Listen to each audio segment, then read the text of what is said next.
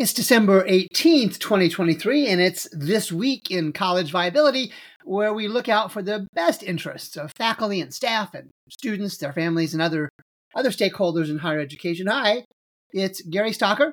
This week, it's, it's time for more cutbacks and layoffs. I have the list in a second. I, I wonder where if there will ever be a week where we don't have cutbacks and layoffs in our in our broadcast in our podcast. Uh, we're going to talk about when a college abruptly closes, what happens to its students. Uh, Inside Higher Education has a headline reading Why Higher Ed Needs to Be Disrupted. Brian Rosenberg, I interviewed him last week in a special episode of This Week. And his new book is Whatever It Is, I Don't Like It. I've got some highlights I'm going to talk about from that podcast with Dr. Rosenberg. Uh, nearly half of companies say they plan to eliminate bachelor's degrees. All right, we'll briefly talk about that. And Bloomberg News had a really big story on the economics of small U.S. colleges and how they're faltering. And I had a handful of more people send me this link. Uh, it is behind a firewall, so I went out and actually bought the subscription for that. But onward did we go, and let's go to our cutbacks and layoff lists. And just at the end of the week, Methodist University. This is from ABC TV 11 in Raleigh, North Carolina. Uh, the link will be in the show notes, as they always are uh, and Bradley University. We've had them on the podcast previously. And the headline from Cassidy Wiegand, Wiegand in the Peoria Journal Star on December 11th reads, Not an easy process, in quotes. Bradley University announces final decisions on program cuts, and it looks like 61 positions and 15, one five, programs and majors. And as we have discussed previously, the faculty were quick to race off with their no confidence resolution. I think that was done in November and the faculty statement is expected. I'll read it anyway. Uh, president Standifird, the president at Bradley University, is evaluated primarily on his position as an effective leader and communicator. The faculty resolution says, and has failed in these aspects. Right. The president has largely ignored the principles of shared governance and joint determination, and his decisions have put the university in a precarious financial position and have adversely affected the reputation of the university, is the faculty statement in their, con- in their no confidence resolution for the president at Bradley University. I'll refer you to the title of Brian Rosenberg's book, Whatever It Is, I Don't Like It. He could have changed the color of the mascot and they wouldn't have liked it. Page two. When a college abruptly closes, what happens to its students? This is kind of another version of coin toss college that we usually use in the context of graduation rates. And this is from The Hill by Alejandro Cano Domenech from December 9th. And it found that this is a 2022 study from the State Higher Education Executive Office Association. It found that about 47% of students who experienced a closure between 2004 and 2020 continued their enrollment at another institution after the closure. So again, about half to round up the numbers. So it's really kind of another version of coin toss. If a college closes, about half of the students continue their education. Not a good number in lots of ways. Now, to be fair, there are some nuance, nuances to the data based on the school type and those kind of things. Again, I'll let you read the story. I'll have the link in the show notes. But about half is a number we can look at. We go to our good friend at Inside Higher Education, Steven Mintz, and his story on just in earlier this month reads Why Higher Education Needs to Be Disrupted. That's a long article. I'm just going to highlight some of the parts he talked about. And he used Ryan Craig's recent book, um, What's Wrong with College? And it comes out of his latest book, uh, Craig's latest book, Apprentice Nation. I think that was released this year sometime. And Mintz quotes Craig with three items. And the first is Despite dramatic changes in the American economy, Craig writes, college majors have remained largely unchanged. The same majors that were popular 40 years ago remain largely intact today. He goes on, although almost none of these majors provide a linear path to a good first job. I question the generalization, but all right, I'll give that to him. Instead, their graduates follow a rather circuitous, uncertain route into the job market, and examples would be biology, communications, English, foreign languages, and others. And then thirdly, he says the absence of a clear payoff contributes to the fact that only about half of all students enrolled in a four year college graduate in six years. Let me say that again. Only about half of all students enrolled in a four year college graduate in six years. And completion rates are materially worse for students from low income and historically underrepresented backgrounds. And then finally, colleges are filled, in Ryan Craig's view, and I like this term, colleges are, colleges are filled with dozens of, in quotes, not a job, end quote, majors. Dozens of not a job majors, along with low enrollment legacy majors like German. Most new majors come not from the science or technical fields, but from the languages, arts, education, humanities, programs that today few undergraduates want. And Craig finishes up by saying, incredibly, a third, that's one third, that's one out of three of the new programs established between 2012 and 2014 produced no graduates at all. One third of these new programs, no graduates. Half of these new programs produced five or fewer graduates. That, my friends, is an indictment.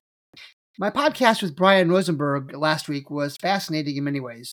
Uh, his book, like we talked about a minute ago, was entitled Whatever It Is, I Don't Like It. One of the best book titles I've seen in a long time. And I just posted a blog earlier today, but I read, and I'm going to highlight the, the, the four points that came out of that interview that I wanted to reinforce with the blog. And to one of the questions I asked uh, Mr. Dr. Rosenberg, he said, Gary, there are two numbers 56 and 46. And 56, it's the tuition discount rate. 56% is the average tuition discount rate for colleges in the most recently released data, which means colleges are discounting more than half of their list price tuition to get students to enroll. Now, don't get me wrong, that's a good deal for the students. If you can get it, take it. But that's money, that's revenue, that's income, that's assets that the college does not then have access to to hire teachers, to pay teachers, to keep the lights on, to add programs, to maintain the facilities, to maintain safe facilities. And 46 was the other number that Dr. Rosenberg shared, and that's the average four year graduation rate for African American students. He went on to add if you believe those numbers, how can you not disagree that higher education is in for continued trauma? We also talked about the economics of supply and demand. I've shared that with this audience before. I'm not going to do that today. And Dr. Ro, Dr. Rosenberg reaffirmed what I have shared.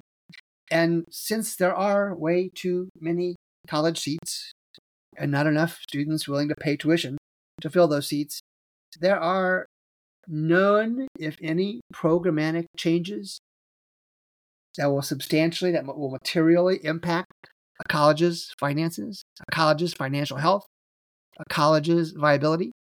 It is just basic economics, supply and demand. We also talked about high schools, and this was not in his book. I brought this up on my own. And I asked Dr. Rosenberg the impact of high school education in the United States on the low and I think catastrophic college graduation rates. And he reaffirmed yes, there are way, way, way too many high school students whose high schools do not prepare them for a college education. And that poor preparation in high schools, certainly Dr. Rosenberg confirmed and reaffirmed, impacts the miserable college graduation rates we see in way, way, way too many colleges. Now, caveat there are many colleges, both public and private, that do a fine job of graduating more than 50% of Uh, their students over four years, although that 50% is a pretty low threshold. But there are too many, way too many, way too many that don't even come close to that 50% graduation rate for undergraduate students after four years. I've asked before and I'll ask again why why are they still in existence? They're paid to graduate students. They're not paid to hold courses. And then finally, I, I proffered to Dr. Rosenberg that we see a lot of information in the media about the high end colleges the Ivy colleges, the Harvards, the Yales, the MITs, and the big publics, the Ohio States, the University of Michigan, Texas, USC's. Um, I'm sorry, that's private. Uh, UCLA's, and but we don't see much in the middle. And and Dr. Rosenberg offered that he thinks that colleges in the middle will lead the change. They're not worried about where the next dollar will come from, uh, and they have an incentive to change. So I thought that was an interesting observation that it won't be the biggies on the high end or those watching their last dollar circle the financial drain. It will be those many hundreds, hundreds of colleges in the middle that will lead the change in higher education. I, for one, am anxious to see that happen. Onward we go to a quick story on nearly half of companies say they plan to eliminate bachelor's degree requirements in 2024. We've seen this story before. This one comes from Carolyn Crist at Higher Education Dive on December 13th. And, and employers are doing this. They want a more diverse workforce and they want to increase the number of job candidate numbers. And this is from a survey done and reported by Higher Education Dive and Carolyn Crist. It's just another component pressing against that supply and demand issue that we just talked about. Page three the economics of small U.S. colleges are faltering. This is a story I mentioned earlier from Bloomberg. And its reporters are Nick Querolo, Danielle Moran, and Marie Patino. This was on December 13th. I had a handful of more folks send me this. Now, I'll include the link in the show notes, but it is behind a firewall. And I want to review, there's a lot of data that I'm probably going to do either a blog or, or a separate podcast on some of the other parts of the story. But the, the Bloomberg reporting is thorough, uh, really good. And they, and they use their abundant resources to confirm yet again the plight of private colleges, private colleges in the United States. There was one item that I, I think they missed, but I can see their thought process. They didn't really focus on that abysmal four to six, four to six year undergraduate graduation rate. I can see why they didn't do that because they were trying to predict viability and not quality. But that's one miss, but that's a minor detail in terms of the context of this article. And while some of the colleges, and there were hundreds of colleges that fit into the four, I think it was four parameters that Bloomberg reported, that shows some various levels of financial distress. And while some colleges responded, many, many did not. And some of the colleges were quite logical and data driven, real small number. And I'll go over those here in a second. Most, sadly, most of the colleges that responded, give them credit for responding, but most still relied on what I've talked about before. They're trying to do management by PR. They proclaim some combination of enrollment trends and new programs and new initiatives and new strategic plans that will save them. And we go back to economics 101. Don't tell anybody I said this. There are too many seats and not enough students to fill them. No programmatic changes are going to materially are going to materially impact these colleges. And then quite a few tried to challenge challenge Bloomberg's use of IPEDS data. Uh, they tried citing its 2021 time period, or the five chosen IPEDS data points didn't really apply to them. But here is what always, always applies the trends, the patterns. Five to 10 years of data. We use eight in the college viability app. There's a trend. If your enrollment has gone down for eight consecutive years, if your tuition and fee revenue is down, if your endowment is awful, if your admissions yield is not good, it ain't going to change this year or next. It's the pattern that matters. It's not single data points. So let's let's have some fun with some of the uh, some of the few respondents to the Bloomberg in- inquiries. And I'm going to go to Albion College of Michigan and another example of management by PR. They they stated just like Aquinas Aquinas College, also in Michigan. They both cited just standard stuff. More applications, changing things, adding programs, cutting back, standard stuff. Arcadia College in Pennsylvania said they had the highest enrollment since 2020. Lord, I hope so. Let me check my records here. Oh, yeah. There was a pandemic, I believe, sometime in that 2020 timeframe. Talk about reporting selective data. Chowan University, C H O W A N, in North Carolina, their response, in essence, was they created a life skills university. okay. Uh, they tried to explain what that was. I have no idea what a life skills university is. I can tell you it doesn't change the economic laws. of supply and demand. Earlham College in Indiana had a good response. Uh, but they're sitting on a $400 million endowment. They made a good point that 25% of their students are international, and they have done a historically decent job of recruiting those students. And they did use the usual garbage, excuse me, the usual content of new programs, new sports teams. Those just add cost. I've talked about that before. But you could tell they tried to give an informed response. Elmira College in New York, they're just adding stuff. Not going to work. Uh, Goucher, G O U C H E R in Maryland, challenged the Bloomberg reporting with a decent response. If you get the article, I should read that on your own, but they give them credit. Goucher did a good job responding. Uh, Graceland Lamoni, now I've done some work on them, on their finances before, I think in a YouTube video. And I'll read, I'll read their quote from Graceland Lamoni College, I think it's college, in Iowa. In quotes, we have been aggressively planning and implementing sweeping changes to position us for growth.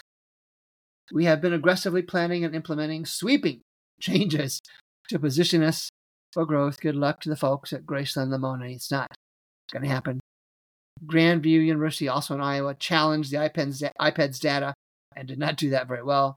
Hilbert College in New York, pretty good response. Uh, to me, it looks like they have been one of the few who get it. And I did a quick check of their four and six year graduation rates, and it's up about 16 points. Uh, it's still a smidge below 50%. Uh, the six year rate is around 55%, so they've got some room to go. But overall, a pretty good response. And then finally, uh, Keystone College in Pennsylvania, typical management IPR. So, like I always do, I go to the data. And if you're interested in looking at the data on your own, I'm going to have this in the show notes, and I may want to make a note here. Sign up for my email list, and that link will be in the show notes. And I'm going to send you a free copy. I did this on December 31st. I'm going to send a free copy of the, fa- of the 2023 faculty and staff version of the app to anybody on my email list as of December 31st. Now, there are already hundreds on there, but if you want to see what the College Viability app looks like for 2023, join the email list. You get a mailing about once a week, is what I do right now. Uh, and I'll be working on the 2024 version as soon as IPEDS finishes up their data pops for 2022. But let's go to the data from IPEDS. Again, that's from the National Center for Education Statistics. Uh, the data range is the year range is 2014 to 2021. And of the 39 colleges who had the gumption to respond, give them credit, only five of the 39 had increased FTE enrollment growth. 14 of the 39 had a 2021 four year undergraduate graduation rate less than 50%. They're coin toss colleges. 14, same number, 39 had endowment less than 50 million. And remember, 50 million is our college viability minimum threshold. Only two of the 39 had an increased admission yield. There's something going on with that data point. I'm going to continue to watch that and, and think that through. Uh, only seven of the 39 had increased tuition and fee revenue growth, and three of those was less than $1 million over eight years, not a lot. And 30, 30 of the 39 had increased their unfunded institutional grants from 2014 to 2021 and again, don't tell anybody this. Unfunded institutional grants is the inside baseball name for most scholarships, merit aid, and the likes. It's money colleges forego on their own decision to get your student to enroll. 30 of the 39 had increased that amount. Good for the students, no question. Nothing wrong with it. But because of the market pressures, that puts a lot of financial pressure on many of these colleges and is leading more and more to say we can't make it. And then finally on page three, Bacone College was scheduled to be auctioned off, I think this week sometime. Uh, two News in Oklahoma City said they've called off the auction. No reason was given. Page four. The 2024 College Viability app will be out early in the year. Uh, and I want to talk about what it will do for the different types of listeners. For college leaders, there will be a version of the app that includes about 30 reports that will let you compare every private and every public college across those 30 reports. And you can do it in seconds, and you can do it in any combination of reports that you want. And you'll be able to print off those reports, you'll be able to download those reports, and share those with others in your organization and outside your organization. You need that to be able to know whether you can keep the lights on or not. For college faculty and staff, so many times I read and I hear and I've talked with others, college faculty and staff don't have any reasonable clue to what the financial status is, what the viability is of their college. I've created a modified version of the, of the College Viability app for just faculty and staff. It'll be about nine reports of common indicators like graduation rates, enrollment, tuition fee revenue, endowment, and the likes. There's a third version for students and their families. Again, smaller version. It will look at graduation rates. It will look at endowment. It will look at enrollment growth or enrollment period. And maybe a couple other reports just to let students be able to compare, students and their families, be able to compare which colleges are doing well and which are not doing so much. And then there's one, there's not a separate version, but for community stakeholders, really any of the three basic college viability app reports to work with their needs.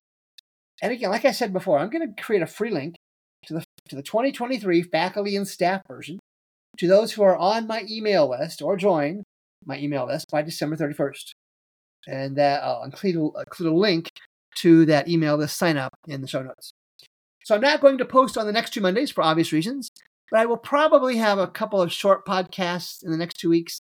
2024 eh, may not be much fun in higher education. That would be my bet. And I will continue to be here to provide an informing and I hope entertaining perspective and will continue to work hard to earn your support as the unofficial, the unofficial college fiduciary looking out for your best interests for faculty and staff, students and their families. Until we come again in 2024, this is Gary Stocker with This Week in College Viability.